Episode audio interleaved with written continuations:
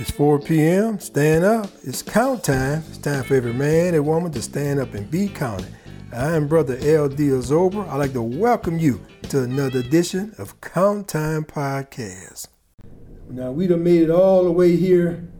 Wait, where we at now? We at, We're at T.T. Allain Hall College of Business, Southern University, Baton Rouge, Louisiana. T.T. Allain. T.T. Allain. One of the founders of Southern University. one of the founders of Southern University.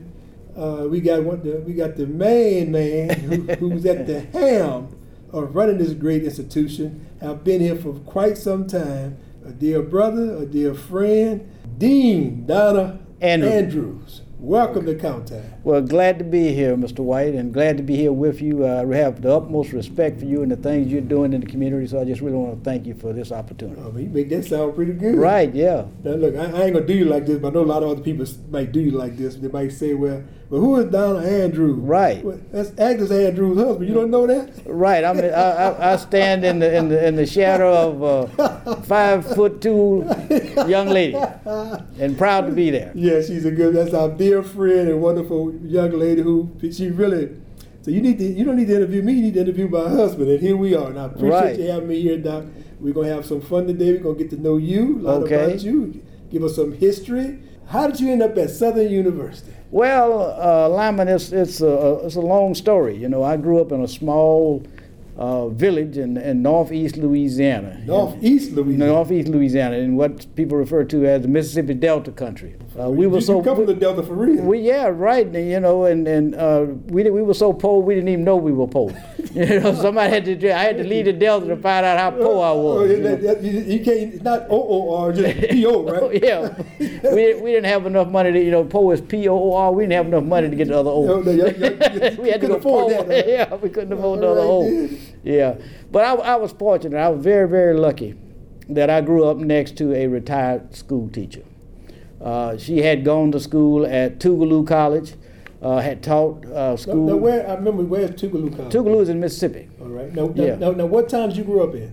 Uh, the name of the town I grew up in is similar to Baton Rouge, but the name of this town is Mer Rouge. So it is That's French. It's French for Red Sea. Just So when the French saw it, it was kind of in the delta, and they were coming. There's a hill uh, about you know right in the area, and so from this hill you look down, and there was a lot of red uh, flowers or whatever. So they thought it was a red sea.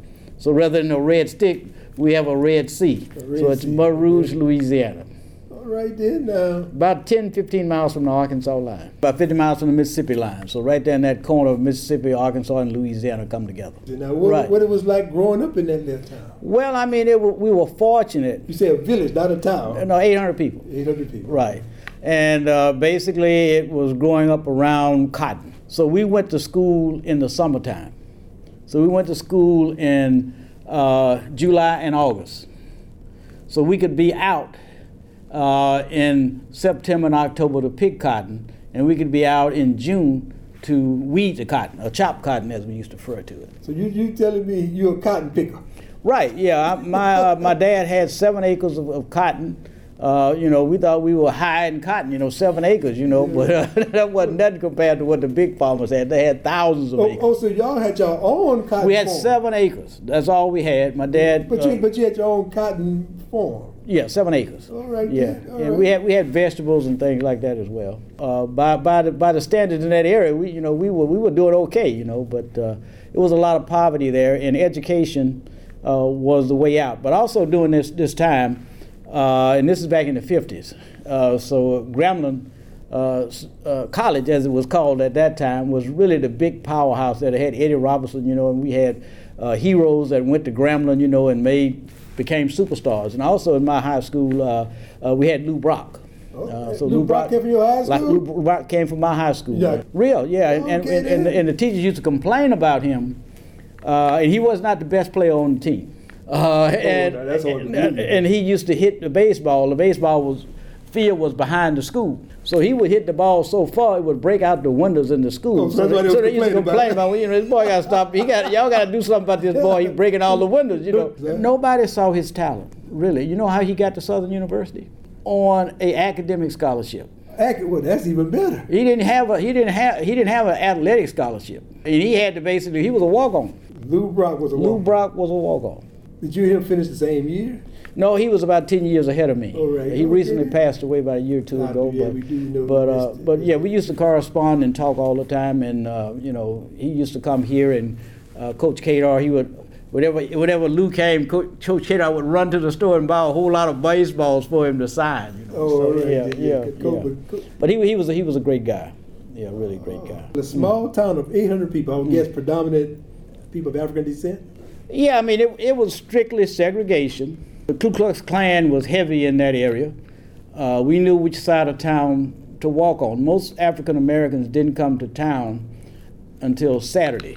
They would come off the plantations and buy their food uh, and uh, you know beverages, you know, and, and then go back on the plantations and come back, you know, because they would get off on Saturday. Saturday afternoon and, and Sunday were the days they had So, available. so y'all, y'all, y'all, y'all can't go disturb them. Well, what I'm trying to say, all the African Americans would come to town on Saturday. So Saturday time- night would just be like uh, a big celebration. You know, I mean, people would just be hanging out. Uh, they had what they call back of town. You know, they used to say to little kids, "Y'all don't y'all go on the back of town because you know people drinking alcohol and all kind of stuff going on on the back of town, don't- gambling they and don't whatever." cross the tracks. we had a track, but track didn't really ma- mean much because, like, you would have the plantation house, and the blacks would live right next to the big house. You know, so uh, wasn't that much segregation in the housing, as you live right next to these people. You just didn't, you know, you didn't go to their places or anything. Plantation country. Plantation country. It's like the Civil War had never happened. I can remember in 1963 when uh, Dr. King gave his speech, the Ku Klux Klan built three, I guess about 50 foot tall crosses in the middle of town, right across the track, you know, in a lot, big and lot. And we had a policeman. A policeman. Yeah, he, he reminded me. You seen the, the, the, the policeman on, on Mayberry, Barney, Barney Fife? Fife? yeah, he, he was just like Barney Fife. And he would he came around bullet, huh? to all, all all the blacks and say, "Don't y'all come to town tonight, He would, Saturday he, night." he would come let y'all he, know. he, he'd say, "Look, I don't want no trouble. Y'all just don't come to town." And so on that Saturday night, nobody came to town. But you know, we kids, you know, we just kind of hid around and looked, you know. You see what was and, and they and when they threw that gasoline on that uh, cross and that flame went up, we all went home, brother. that, was, that was a sign. And they basically said, we don't care anything about no Martin Luther King. Ain't- Luther King? Martin Luther King. Ain't nothing around here gonna change. Y'all know where to stay in y'all place. Martin Luther King. Yeah. And you remember that? Oh yeah. Yesterday. Yeah. I mean, it- you know, growing up in that community was really, I, I think I really benefited because I saw African Americans at their best. Uh, because they had to work together.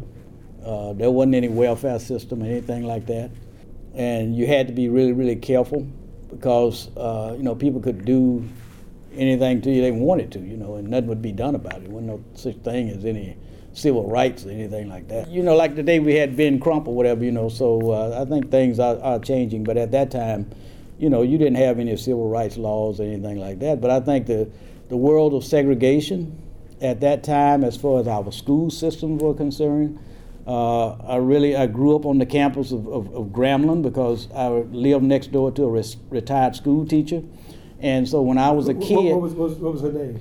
uh, Miss Ella Alford, uh, and her daughters and sons had gone to school at Grambling. One of her daughters worked at Grambling. Uh, her name was Florida Evans. They would come, you know, and visit her mother, and she had a son named Donald, and I was named Donald, uh, and we were the same age. You know, we got to be friends, so he would always want me to go back home with him to Grambling. And you know, I would go back home with him to Grambling, and it was like night and day. I had never seen black people. Be anything more than a preacher or a teacher. But I got a chance to see the town of Grambling. They had a, they had a mayor. They had first time I ever saw a black policeman, firemen, store operators. I mean, it was I like it was like, you know, we had overcome, and nobody told me about it. You know, so, so I said, man, what where I been all my life? You know, we, so we- that, that was an eye awakening. it was our awakening experience for me as to what people could actually do. I mean, I'd never seen black people run. Now, now, what year was this? Oh well, I mean, I'm 70. I'll be 74 years old this year. So this was back in the in the in the 50s. So I, I remember when they were building Interstate 20. You know, in 1959, I guess. You know, going through Grambling. You cannot believe this, but you know, Willis Reed. I used to go see him play. basketball player. Basketball player. Yeah. When we went into the basketball arena, there was a section that was roped off in the center court, and this was reserved for whites. And when it was it? This is at Grambling. At Graham. At Grambling. okay? Because Willis Reed was just that good. so they wanted to watch it play. Because they would bring in teams uh, from, you know, national ranked teams in the Midwest would come to Grambling. Uh, Graham beat them. And yeah, yeah. I mean, Reed was a superstar. powerhouse, yeah. yeah. So and they had other guys, you know, that were ju- you know best African American players. You know, went to to Grambling and, and Uh, down here in in high school. Bob Love was from my little hometown. My hometown was Mer Rouge, and seven miles away was Bastrop. So Bob Love played at Morehouse High School in Bastrop. So we used to watch Bob Love and Willis Reed and all the best players, you know, like uh, Ernie Ladd, The big cat. uh, Buchanan, all those guys. You know, we we just walk around Grambling and just bump into these guys. You know, I mean, it was just like, It, it because it was our community. yeah, It was a beautiful thing because we was forced to be together. yeah. But we we appreciated We each appreciate other. each other Yeah, yeah. And, and- so I mean, I, I'm I'm just thankful that I grew up during that period because I had teachers that really cared for us. And they pushed you. They push you. We couldn't say you can't do this and you can't do that. They'd pull out a gin belt and whoop your behind, and you know we know you can do better. Do you realize there used to be 1,800 students at Southern and at Grambling majoring in education? Hey, just just in education. Right, because guess what? They had to prepare teachers for every high school and elementary school in the state for African American kids. Okay? Okay. Then. Grambling basically was a teacher's college. That was the main reason they existed was for teaching. Southern, being a land grant school, did more. We did Southern did agriculture. Southern had engineering. Grambling did not have those particular areas. In other words, what you had in 1862, we had the passage of the first Morrill Act, which was an act passed by Congressman uh, Morrill to have c- colleges for the common people in every state. The common people. Right, because if you look at the Harvards and the Yales, who were they for? They weren't for the common people, they were for the elites. Okay. So Morrill said we have to do something to improve society. Because at that time, the United States was a backward slave using society. And so you had slave owners and upper class, and then you had, you know, common workers, lower class slaves, you know. So that's the way society was structured. So Morrill said we need to have an enlightened society. We need to have scientific agriculture.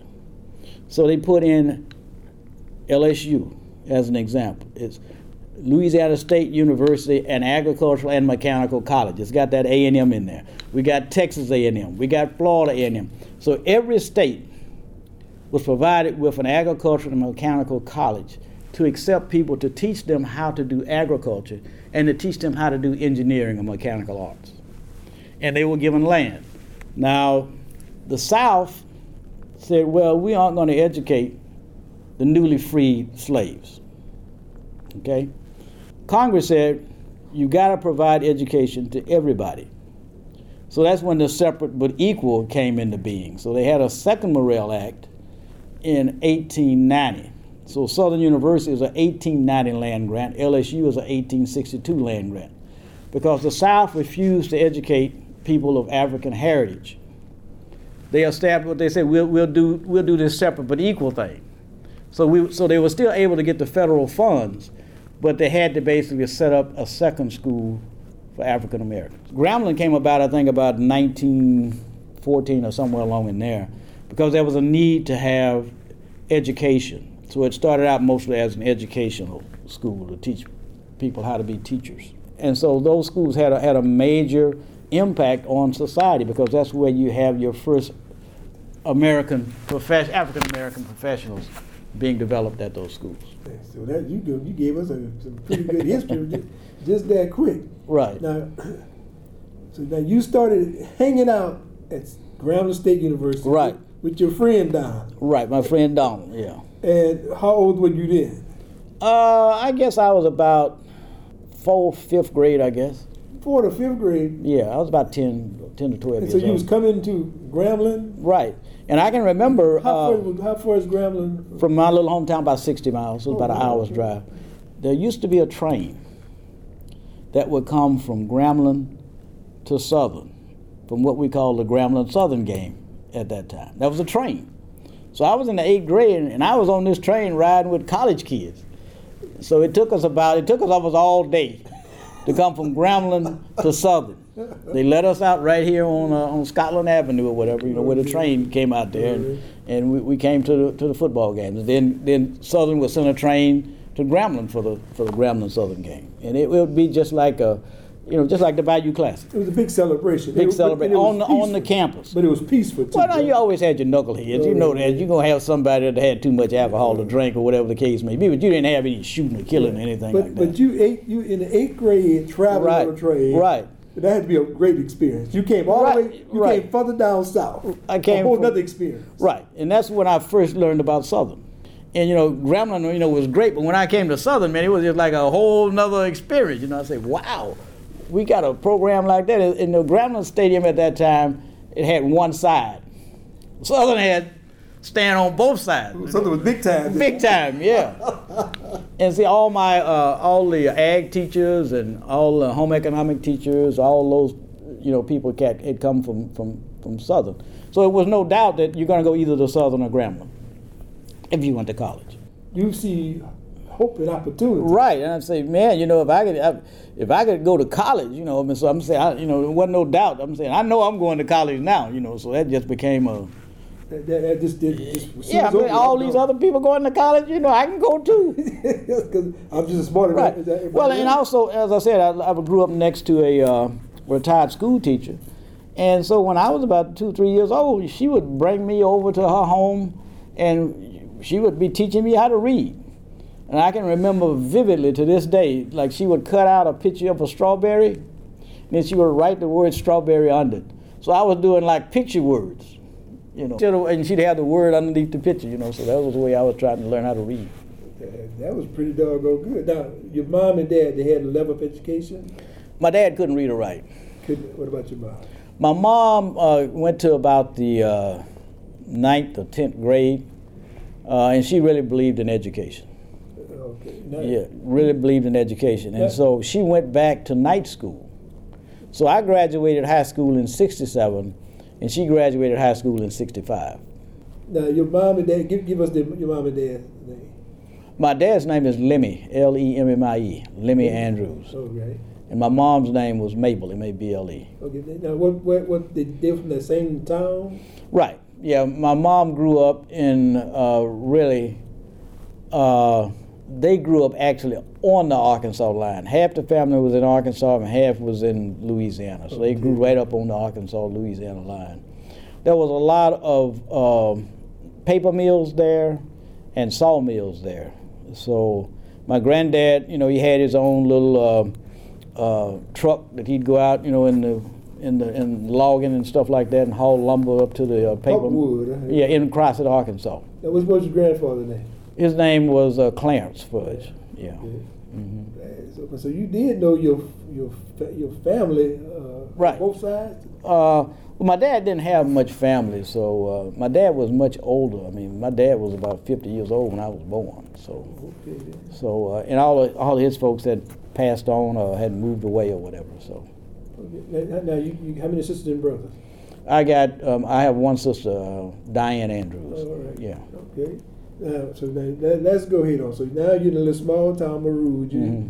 seen all these good, bad, and, ne- and, and different negative experience. You Mhm. knew who the Ku Klux Klan was. Oh yeah, yeah. Right. So that, they, they they made them. They had a strong presence. Right. In fact, if you go back in Louisiana history, they there was a killing in 1922 that took place in in, in Mer Rouge, Louisiana, where uh, the Ku Klux Klan they didn't kill black people, they killed two white people for associating with black women. Oh, they took it serious. Right. They basically had told these plantation owners to stop, you know, associating with these black women. And these plantation owners told them, Who the hell you think you are? I own these people. Do what I want to do. And so they kept doing it. So the Klan called them one night and killed them. They found them in a lake, similar to the Emmett Till kind of situation.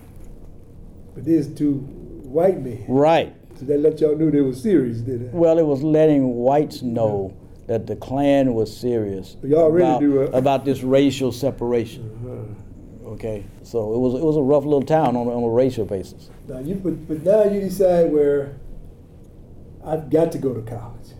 Well, in other words, Don, Don, Don, y'all went to college at the same time. You and your friend Don. You know that, that's that's strange. Now he was right there sitting in Grambling, He, he got comfortable. Huh? and next thing I know, he had moved to Las Vegas. You know, after high school. now he he getting out of town. he got out of town or whatever, you know, and uh, you know I was going to go to Grambling, but uh, two of my friends were coming to Southern, so I decided to come to Southern. And then it was the best thing happened because now you're the dean of Southern University College of Business. Right. Now- Uh, but, but when you got started, when you came here, you had you had any idea what you was going to be doing? Well, when I when I came to Southern, uh, initially I was going to major in history because I'd always you know been fascinated with history, you know the Civil War and uh, Reconstruction. Um, so I started out majoring in history, but the more I read about history, the more I realized that you know, and during this period of time, you know, this is when the civil rights movement was at its peak. You know, uh, Dr. King was still alive. I came here in '67, uh, and there were a lot of marches, sit-ins, freedom rides, lunch counter sit-ins, and all those kind of things. You know, Baton Rouge was really segregated when I first came here. You know, you, you you really couldn't go anywhere in, in this in this town. You know, except for Scotland. You know. So then I, I, I started listening. You know, at Stokely Carmichael and Not Uh, you, Doc. yeah, I mean, you were, they were here. They were here on the campus. They were coming here. Oh, no. Yeah, Stokely was here, and uh, you know, and and H. Rap Brown, you know, right across the track there. the street, yeah. Right. So all this was going on, you know, and they had the situation with the Muslims. Uh, I think that was in '72 or whatever. So it was a tense time. You know, we had the, you know, uh, Smith. Uh, You was here for that? I, I had graduated. I was 71. That was in 72. But we were having those things were still going on here. There were marches here. There was sit-ins. People were saying that you know we needed to have more African Amer- uh, African American studies in the curriculum, things like that. So people were still protesting. You know.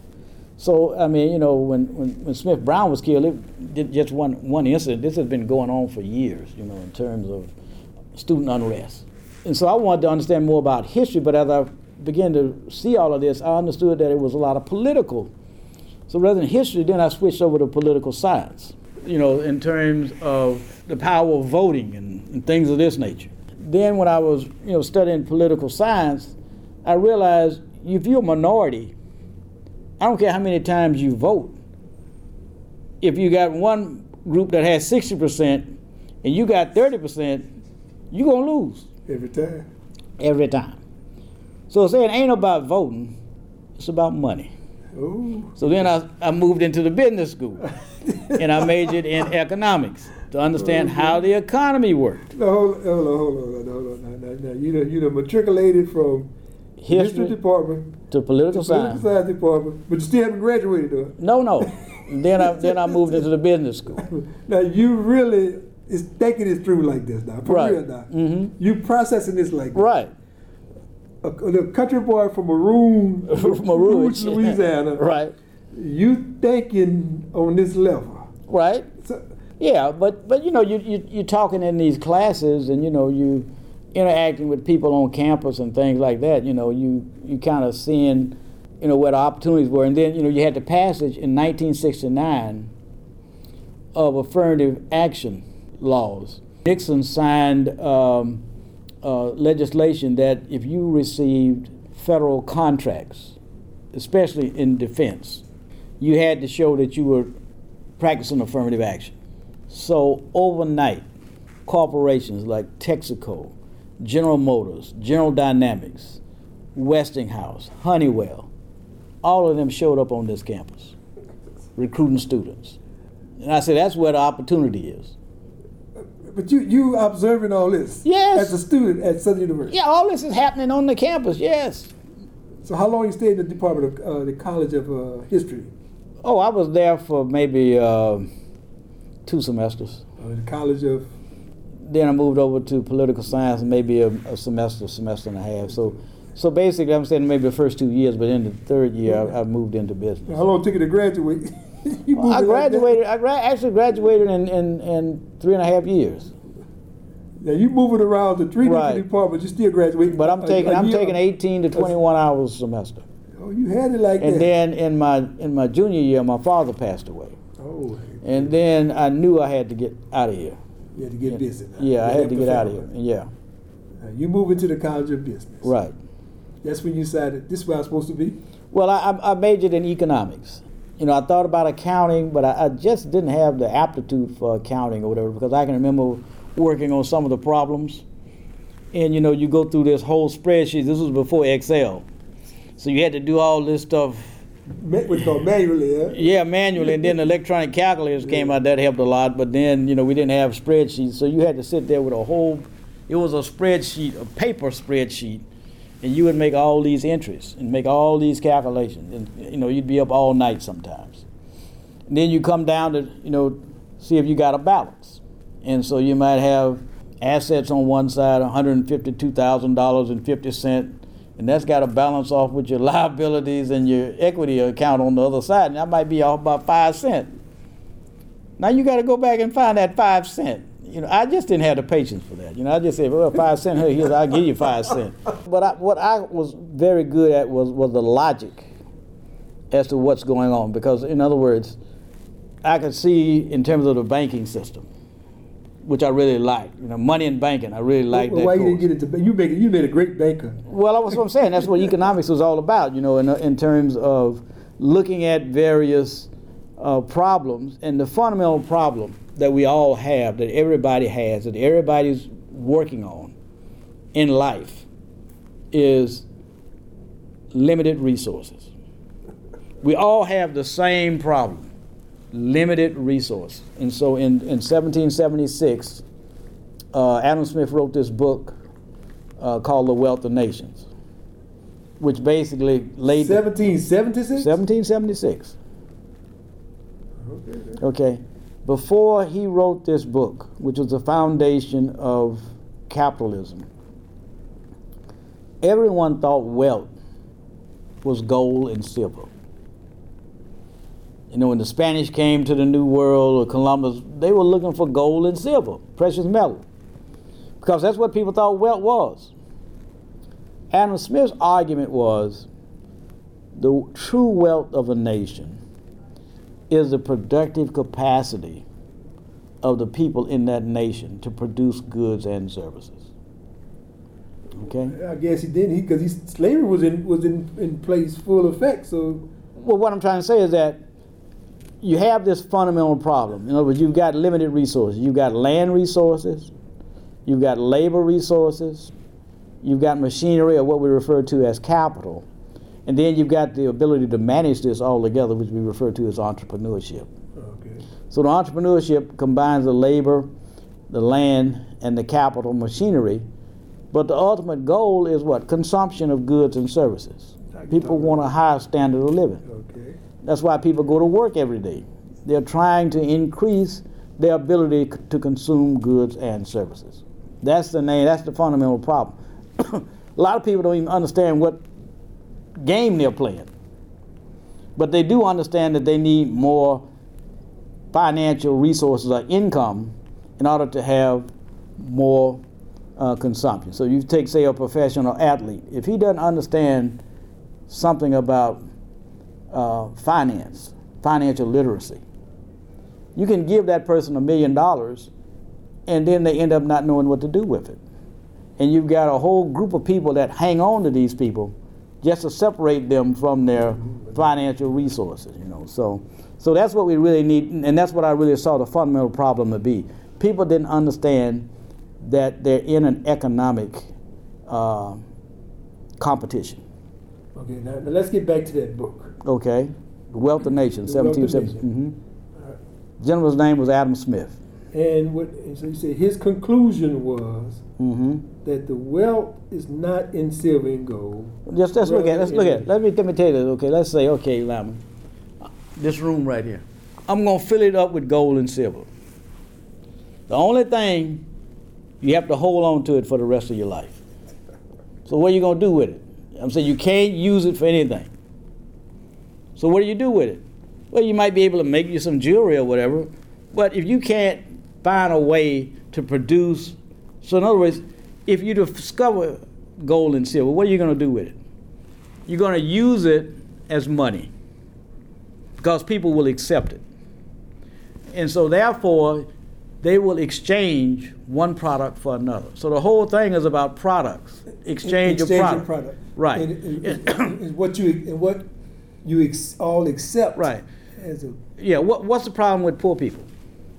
Uh, have the exchange. Well, no, they, they don't have enough income to buy food. That's what they really want mm-hmm. food. They want clothing. They want shelter. They want transportation. And when everybody win the Super Bowl, what happened? Where do they go? Disney World. They want recreation, vacation. So that's what people really want. So, how do you get more of these things? Well, in order for you to have more of these things, you have to produce, be able to produce more and trade with others what you don't have. So that's basically what Well, financial literacy is all about. Well, that's what nations have done for years, hundreds Right. of years, thousands of years. Right. Because even the African people was going to India Right. to trade for different. That's what we're saying. That that's why we, we that's why we're saying trade is important, but you got to have something to trade. and have something to trade. Right. So, in other words, you have to improve your productivity to produce goods and services that other people want so you can trade with them what you can't produce and they trade with you what they can't produce. So, like if we look at state, I mean, like Florida is an example, has a good climate for what? Producing oranges. We could produce oranges in Alaska you know, you'd have to put a greenhouse up and all this. So it's much more expensive to produce oranges in Alaska. So let's say, okay, you guys in Florida, you produce oranges.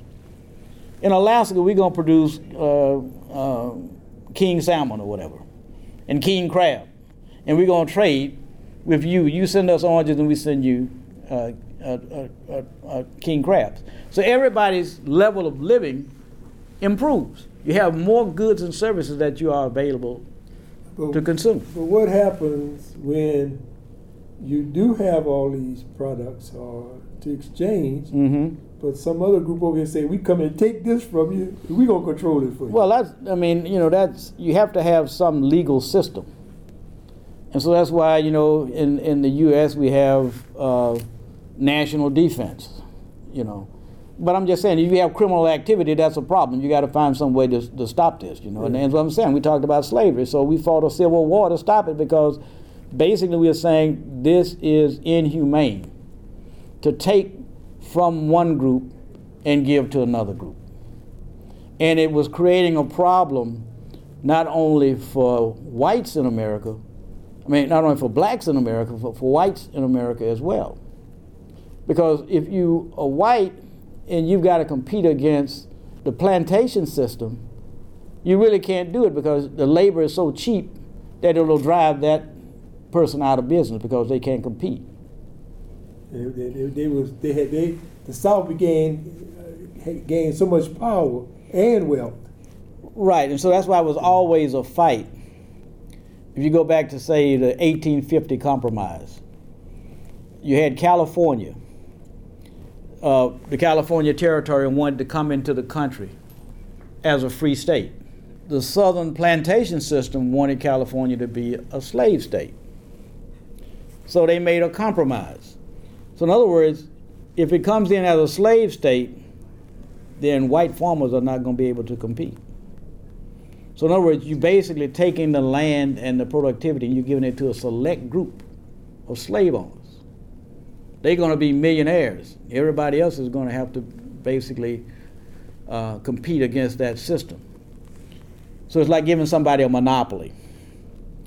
Okay. And so the compromise was we'll let California come in as a free state, but what we're going to do is protect the slave states in terms of the Fugitive Slave Act. So we're going to promote slavery, and if a slave leaves the South and goes north, then the northern states have to return that slave back to the to the South to slavery. So that 1850 compromise probably stabilized the country so that we didn't have a civil war. So in other words, what we are saying is that slavery was detrimental to a competitive society or an open society because it gave the slave owners an undue advantage over others. So in other words, these, these few group of people could have what? Millions of acres of land. And they could work that land to their advantage because they had what? They had a slave labor, labor force. Right. You got to break this down again. We, you didn't even deal, deal with the supply and demand. You're right. dealing with the, uh, with a whole other component. Well, we're talking about what, what actually wealth is. In other words, what, what? In other words, so you have the, the, you know, I talked about the uh, Land Grant Act, the Morrill Act, and we're trying to get education to the common man. Because as Nelson Mandela said, the most powerful weapon to change the world is education. In other words, if people understand, it's to not just education, because people, a lot of people have been miseducated too now. Well, but what we're talking about is skills to produce goods and services. People always talk about what? Productivity. Okay? So, how do we improve productivity? We've got to educate people. Today, you need what? You need to know computer skills. You need to know. Now we got we're getting so proficient now that we got AI or artificial intelligence. They do it for you. Okay, eh, when I, uh, you know, a couple of summers I went after my father passed away, I went to California. I had a lot of relatives that went to California. Uh, you know, at one time, 90% of blacks lived in the South. After the Civil War, blacks started leaving the South, trying to get land uh, in Oklahoma, places like that, Oregon, places like that. Uh, and then the uh, Industrial Revolution that took place, you know, after 1776 with the invention of the steam engine, the railroads, all these sort of things that were changing. Uh, and you needed to be educated to some extent. So that's why you needed these land grant schools to educate people with college degrees, industrial skills. So, First World War, but really the Second World War, blacks were needed in the uh, defense industry, especially in California, because you had the Japanese challenge. So my mother had about 11 brothers and sisters. All of them went to California except her. They went on their own? Well, I mean, in other words, what you would have was sometimes people call chain migration. One person would move out there. Oh, that's right. Okay. And then they would send back for the others. I remember when my uh, my auntie left for California in 1956. Got on the train and went to California, but her husband had gone out a year before and then sent for them. And then there were some people that used to sneak off the plantations, okay, like the Illinois Central from uh, New Orleans to Chicago. So the trains played a, a, big role in this. Used to have what they call a Sunset Limited that we used to go from New Orleans to Los Angeles. Uh, and, and, you know, and, and you had the, the, Pullman porters, the blacks who were on the trains or whatever, who could tell you how, how to go and how to get to where you needed to be. So as a result of the, the, the migration of, of, of, blacks out of the South, they got jobs in the industry and were able to enjoy a high standard of living. The, the Valdry uh, Center over here, uh, Warren and Leon Valdry, they moved from uh, West Baton Rouge Parish to California and became quite successful because they had education. They had a college degree from Southern University back in the 50s. So we can get more of our people educated in the right areas so that they can start their own businesses. Uh, you know, we talk about Black Wall Street, so we know that people can be successful. Now, some people may get so upset about it and go burn them down, but hopefully now we've got the laws and protection that that won't happen again But basically, what we're saying, there's nothing that we can't do to work ourselves out of being low income uh, consumers in this society. Okay. Uh, well, one of the greatest that we got access to education, more education than we ever had before. Now less people, less people going to school now. But but we got a lot of kids that are not making it through high school. That's what I'm saying. They're dropping Yeah, out. right. So we So- got to find a way to protect those kids. Society owes you at least an education to get you started. So we've got to find some way to restore those communities that we've allowed to deteriorate for whatever reason it may be. Okay, now you you being the dean, you you at a university, you see at one time Southern University probably had more more young men than more women, or close to. Right, It, it was a close Right. It was a close balance. right. Now it's it's not even a close balance. Well, it's 60 40, something like 60, that. 40. So you still got forty percent young men here. yeah. And is it dropping off or is it's Well, as I'm saying, we, we have some problems that we've got to find a way. And at the uh, program today, they were talking about an increase in female incarceration. So that's alarming. So we've got to find a way. You know, they were talking about the school to prison pipeline or whatever, you know, third grade or whatever. You know, you got these kids with discipline issues and end up in the uh, disciplinary exclusion where basically the discipline is to take you out of the school. We got to find a way to, to, to, to reconstitute these individuals in terms of skills and training such that they can be productive citizens. Yeah. Now they were talking about Louisiana having the, what the highest incarceration rate and uh, you know uh, got the highest dropout rate too. yeah. So we, All, we like all that go hand in right. So we, we've got to do something to to build these communities back. You know, at one time, you know, you know, the church played a central role. So society has to find, you know, some mechanism to make sure that these kids get an education so they can be competitive. Because now we've got all kinds of things. I can remember as I was talking about lost, lost moving to California. I went out there one summer, and I worked in a General Motors assembly plant. And you know, you had the paint shop, you had the welding shop, and I I ran into a lot of my high school buddies in the welding shop and in the paint shop because nobody wanted those jobs. They paid pretty good, but nobody really wanted them because it was hot. And, you know, you had hot metal jumping all around when you were making the welding on those car bodies, and you had paint spray and everything. Well, about five years later, you know, you go into an automobile assembly plant, and guess what you see? You see robots. That robot arm doing all the painting. Uh, you've got robot machines doing all the welding. So where are all those people at? They're gone. The jobs aren't there.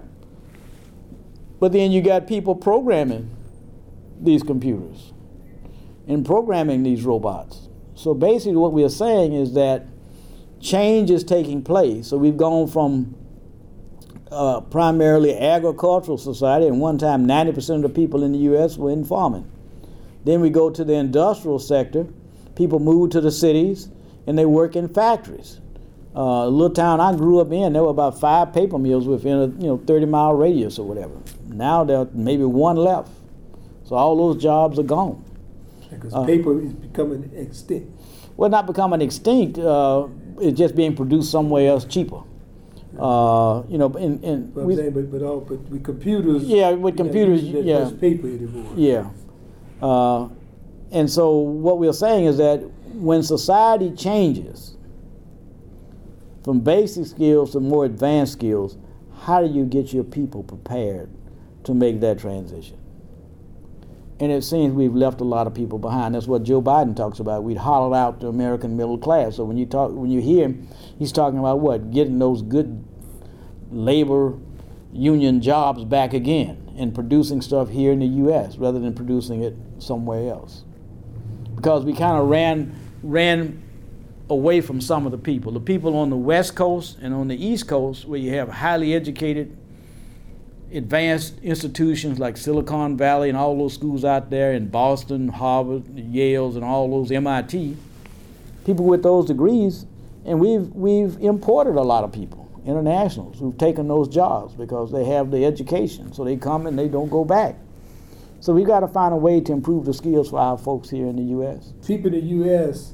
skill level are inferior to the people in other countries in a way.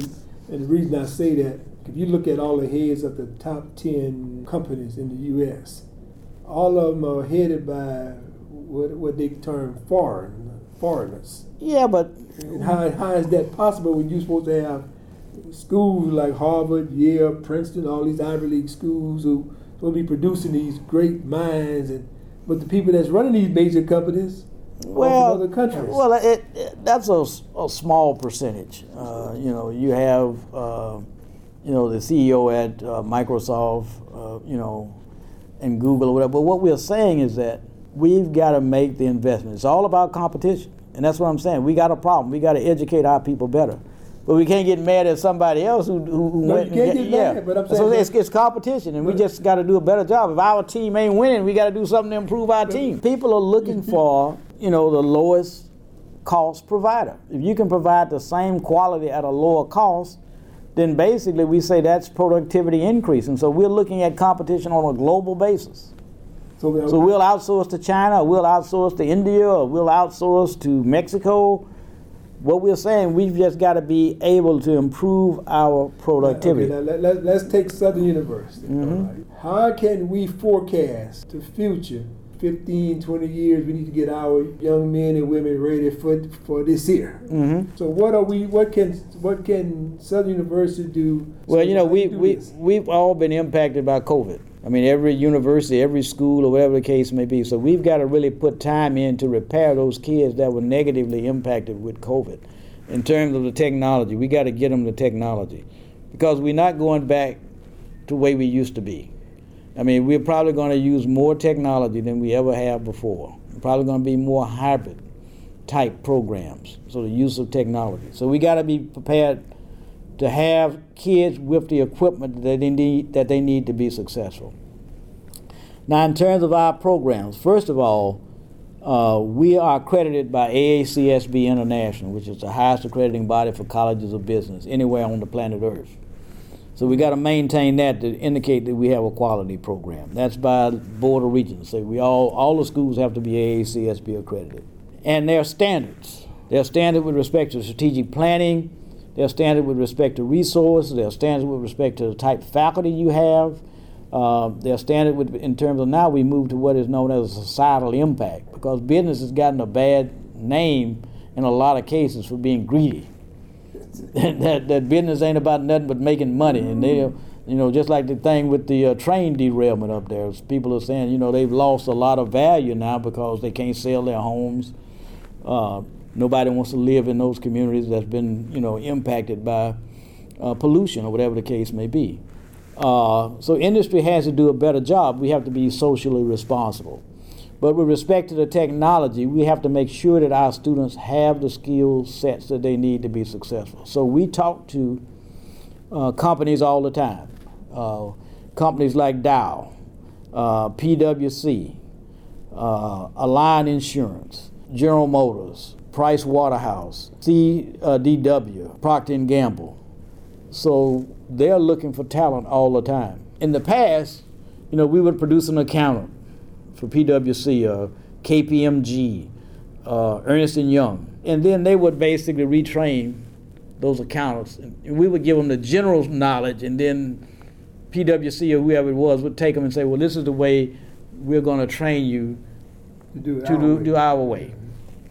Well, what companies want now is that they don't want to have to do that training. They're saying we want the universities to do that training. So now we are aligning ourselves closer with industry. So they're willing to support us if we can provide the type talent that they want.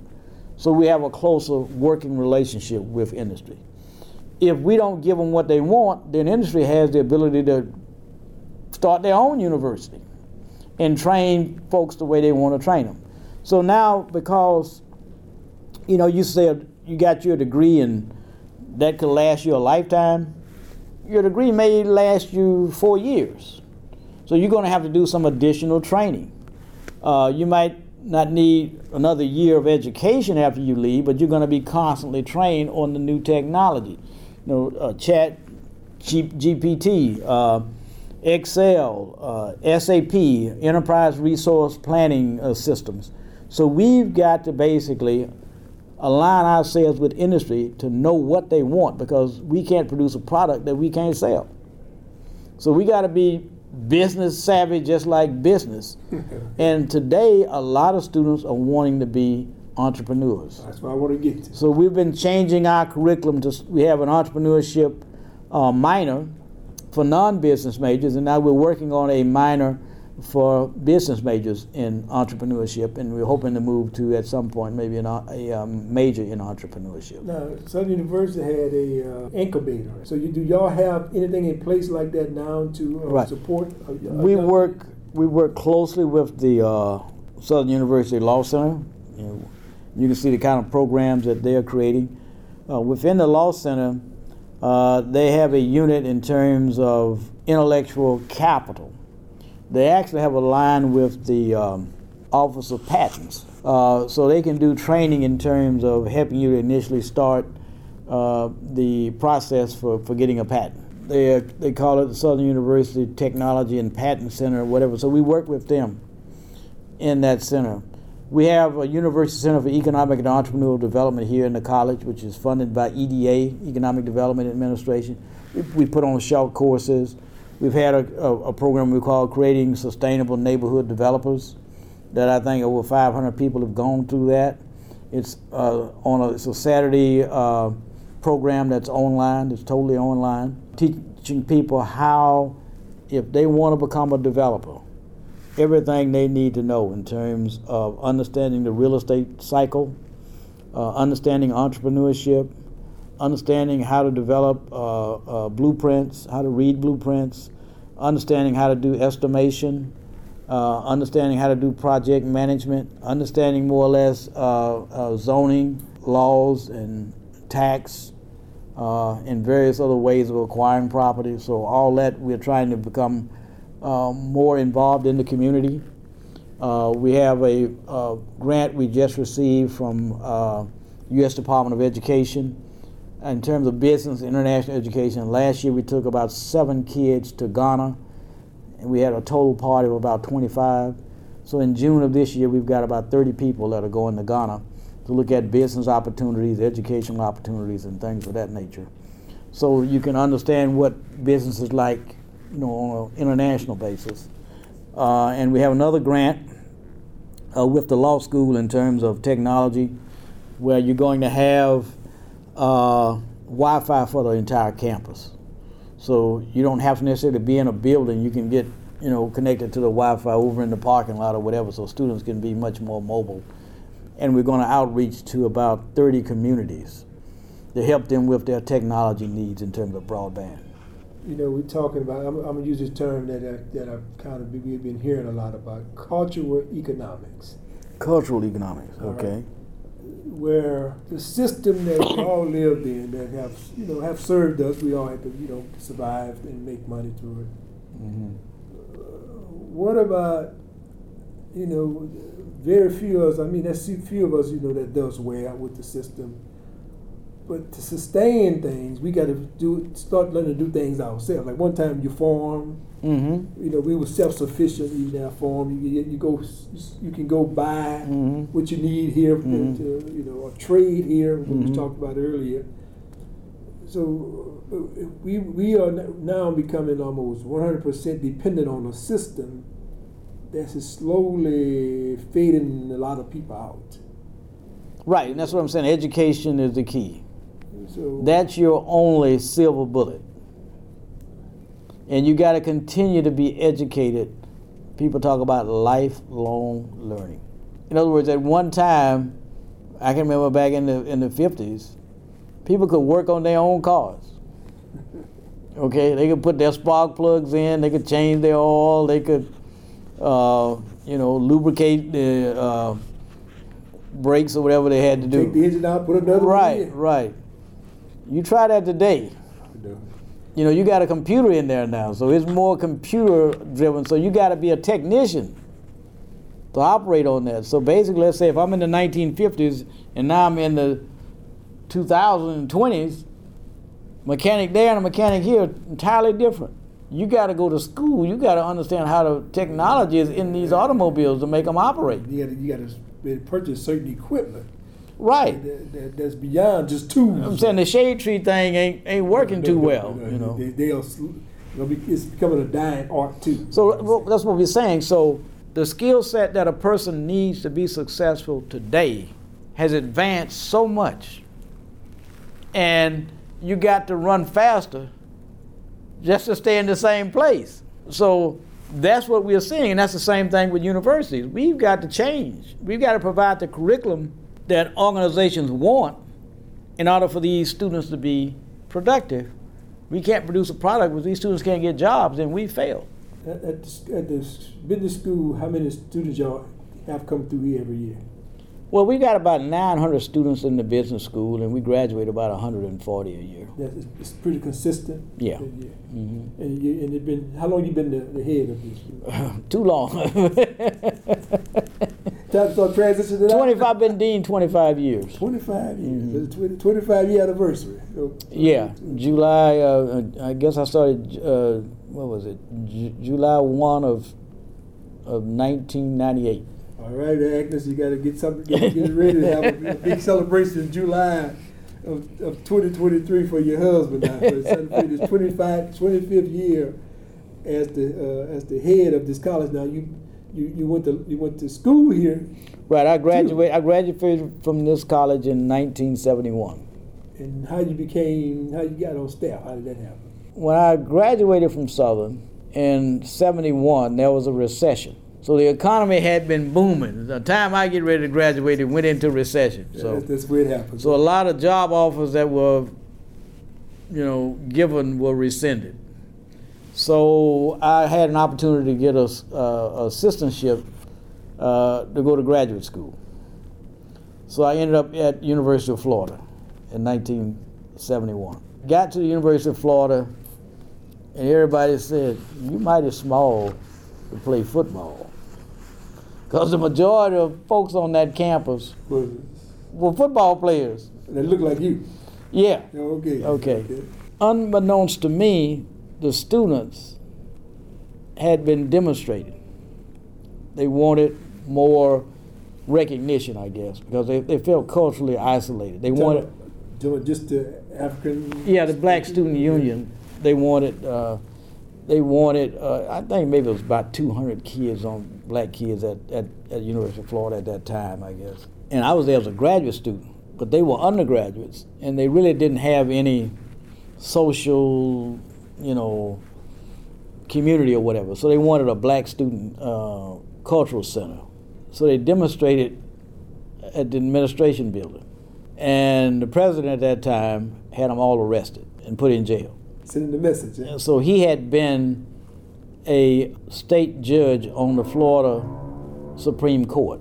And so he had basically upheld the laws of segregation. So he said he wasn't going to have any students coming to him protesting.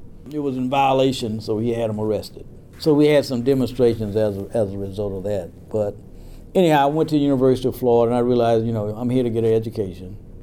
So I'm going to make the best of getting an education. So I got a master's from the University of Florida. What, what you got your master's in? Economics. Okay. I came back to Southern for two years, uh, and I was working over in the College of Agriculture because I had majored in food and resource economics, and they had an opening over there, so I worked over there for, for two years, and that's when I met uh, met my wife. Yeah, yeah. Tell us that story. Well, she was an agricultural um, uh, extension agent for Southern, and so I was working in the ag school, and uh, so we met at a small farmers conference. So we uh, we got married in in '75. This was '74, and so in, I was here on a two-year assignment to replace one professor who had gone to uh, West Africa. He had gone to the Cameroons to do a project. So I knew I was only going to be here for a couple of years. So then I got an assistantship to go to uh, Texas A&M. So I went to Texas A&M. I was there from '76 to '80, and so I got my PhD there came back to Southern in 1980, I think it was. And I was here for three years. Then I went down to uh, Thibodaux, down the bayou, to Nicholls State. So I was there for Nicholls State for 11 years uh, and learned a lot about AACSB accreditation. Uh, and then I came here and uh, returned to Southern in 94. And so I was from 94 to 98, I was a regular faculty member. We worked on accreditation. So we, uh, Dean Burkett was able to get the school accredited in 1998, and then she went on to be the uh, vice chancellor for academic affairs. So I just took the job for one year, hoping they would find somebody else. So I've been waiting on them to find somebody else for 25, 25 years. years. you still waiting? Huh? Yeah. You're gonna retire waiting? Huh? Right. yeah. Uh, now, uh, you sitting in the university. There's never, there's never, there's always opportunity. Always you just got to understand how to take advantage or of you, that Or you got to learn how to create opportunities. If you're an entrepreneur, right? Right.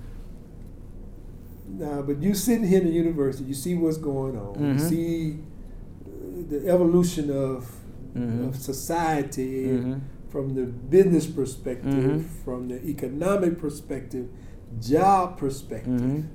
So, what would you encourage young people? To, some fields of areas that they can start looking. Okay, at? like I say, accounting. Yeah. Uh, we got firms coming wanting accountants. ExxonMobil, all these want accountants. PwC. We got people that want finance, banking. Uh, B1 Bank. Uh, we got people that uh, want supply chain, Sasol, um, Boeing, uh, Texas Instruments. Uh, we got people uh, that want uh, economics. They want people with certain skills in analytics. The whole IBM uh, suite of IBM skills, badges, certifications. So if you add all that in with your degree, in other words, what can you do for me? What can you? In other words, business has what problems. So they want what? Problem solvers. They don't want people who gonna create problems. Okay? When you hire somebody, why do you hire somebody? Because they can help you get the work done. Uh, and so if I have to constantly train you and retrain you, then I'm not going to keep you a, a very long time. And we've had cases where you know people have said, "Look, you, know, we hired one of your students, but it just didn't work out." But that happens. That happens. And uh, what I'm saying, we want that feedback so we can make sure we give them better training. In other words, you're saying, well, you need to maybe improve uh, use of Excel, or you may need to improve use of uh, uh, SAP or whatever that technology that they're using. You, we need to help them to understand that technology before they go out the door. Okay. So we've got to do some product redesign in terms of our degrees and in terms of our curriculum. So there are many opportunities out there. Uh, jobs are, you know, the economy is still growing. Everybody's talking about we are, you know, we got inflation. We might have a recession. But you know, we've had some layoffs in high tech. People are afraid, you know, with crypto or whatever. I mean, I would stay away from crypto. I don't know. People think they're gonna get rich overnight on crypto. Ain't gonna happen. Uh, and then we had the bank out in uh, Silicon Valley that uh, just uh, Two hundred billion dollar bank. Right. How did how did it go back? Well, I mean, you know, things change. I mean, it was probably a lack of uh, regulation, but the Federal Reserve will contain that. The big thing with a run on banks. So the bank may have had an investment that went bad. Somebody in the bank is aware of that, and so they may tell their friend, you know, we lost money. Yeah, is my money safe? Well, that's up to you, you know. So somebody go, well, I'm going to get my money out of here. And so that's when you have a run on the bank. So what the Federal Reserve has to do is basically put money into the bank. That's what they're all about is making loans to banks when they're in trouble to keep them from going out because it's really a liquidity problem, not a solvency problem. Uh, and so once they do that, you know, things will be okay. It's not like the financial market crisis that happened in 2008 where we had a whole system-wide meltdown. Let me see. We've been at this thing for about an hour and a half. Okay. And do you got do you have anything in particular you want to talk about or share? Well, I, I would just really, you know, I've been in, I've been going to school now for almost 70 years. Okay. Time to graduate now. Well, no, no, uh, you know, and and, and, and, and I think the thing is, people have to understand that life is a struggle and life is a competition. And I guess that's why people always look at the sports analogy sometimes when they talk about life. In other words, to be on a winning team, everybody's got to do what? Perfect their expertise, their skill. So, what are you good at? Or what can you become good at? What can you become world class at? Uh, you have to have and understand financial literacy. Uh, you have to understand how to work in teams because nobody can get far in life by themselves. I mean, you have some people that just may be geniuses, but there are very few like that. So, in most cases, you're going to have to work in a team. Uh, and you have to have a purpose. And your purpose can't be to take advantage of other people. I think that's just a wasted life. Uh, when you, you know, get people hooked on drugs to take advantage of them or something like that. Uh, we were talking, uh, they were talking about, you know, how people had taken advantage of some of the females and was sex trafficking them today. So I think that's just, you know, just terrible for people's lives to end up like that. So we've got to do something to help people uh, along the way. Uh, so my, my, my biggest hope is that people will understand the importance of education uh, and how it can lead to better life because people make better decisions. That's the issue. You got to be able to make better decisions. Uh, some people may be gifted with certain things, but they make bad decisions and they end up more or less not being as successful as they could be. So I think there's always opportunities, always hope, always opportunities for second chances. Uh, so we need to help people who may be been incarcerated to help them more or less back into society. We can't just keep punishing them over and over and over. Uh, we need to understand the purpose of education is to move society forward and to help people have a better life. Because we're all in this together. You know, nobody got out of here alive yet, so. right. So, you know, at this stage of life, I mean, you know, if I can help somebody to be successful, uh, that's probably the biggest, um, uh, you know, joy I can have. You know, and, and a lot of our kids don't come from wealthy backgrounds. Uh, a lot of them are working. They may be working too many hours. Uh, so they need to realize that they need to put the investment in time and skills so they can be successful once they once they leave here. So it's very simple. I'm a very simple person. no, I ain't gonna say that. I ain't gonna say that.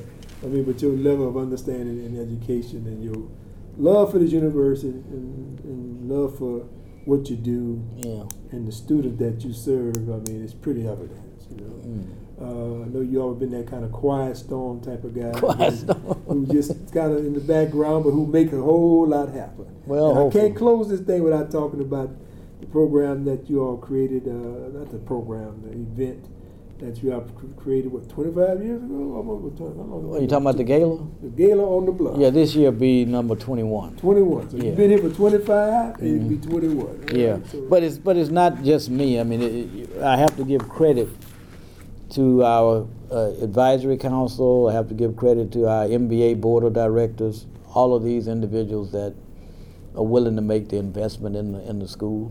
Uh, like I say, it's, it's not a one person operation, but you do have to have quality leadership. And one of my professors always says everything rises and falls on leadership. Mm. And I was fortunate enough to work with Ambassador James Joseph, who recently passed away. Uh, he was U.S. Ambassador to South Africa under the Clinton administration. He worked closely with Nelson Mandela. When we had the uh, Hurricane Katrina uh, issue, he came and he started the and developed the Louisiana Disaster Recovery Foundation. And one of the things he had done in South Africa was to develop a leadership program for uh, Nelson Mandela. And uh, he saw the same situation here, and so he wanted to develop a leadership program to help uh, middle managers in Louisiana. So we ran the Louisiana uh, Effective Leadership Program for about three or four years and uh, really learned a lot about servant leadership. You know, some people want to be leaders so they can self-serve. But true leadership is about serving others. Yeah, not you're gonna self-serve or to be served. Right. But I, I just want to uh, thank you for you know giving me this opportunity to sit here and to, I guess to fellowship and to share some uh, some great information and just to be able to speak about the days to come, the future, where what it looks like uh, Mhm. for those who coming through Southern universities. Uh, some, some, like the Southern universities, the Grambling State universities, and uh, uh, the HBCUs and other places that uh, Right. we got to create some kind of wealth in the community that we live in, Right. in order to sustain self, Right. and some some kind of services, like say to trade, Right. exchange. Right. We can't continue being just serving. Right. We got to be have be a, be, be a part of the, uh, the supply chain. Right. Now we've gone from the agricultural economy to the industrial economy to the knowledge economy. When Google said we're going to have knowledge everywhere, and now we're in the creative economy. You know, people like uh, Tesla creating new products and Apple and all those. So we got to be a part of all that. You know, we we got we got you know students and that are just as smart as anybody else. So we just got to help them to create that talent. And I know we're gonna do that. Right. That, that, that's our purpose. Like There's, there's no alternative. yeah, we're on the back end, and our purpose is to serve Right. and to help our young people to catapult them Right. uh, to the next stage, the next place where they can be leaders and uh, servants of their people, and but most of all, create opportunities for Right. them, for them to come. But with Doc, I really thank you for being here today, and at the last minute, for real, for real, the last minute. He, Mm. We decided to do this interview, and he accommodated me so graciously, and I truly, truly appreciate it. Thank you, Doc, for being here. Thank you for being part of Count Time. We had Dr. Donald Andrew from Mer Rouge, Louisiana. Louisiana. And, uh, uh, you say he was a cotton picker. I don't believe that, but thank you for being here, Doc. Okay. And thank you for being part of Count Time. Well, thank you very much. I appreciate it, Lionel. All right. Okay. Thank you, my brother. Man can shackle the hand, man can shackle the feet, but only you can shackle the mind. The mind is free to travel wherever you dare to take it. Welcome to Count Time Podcast.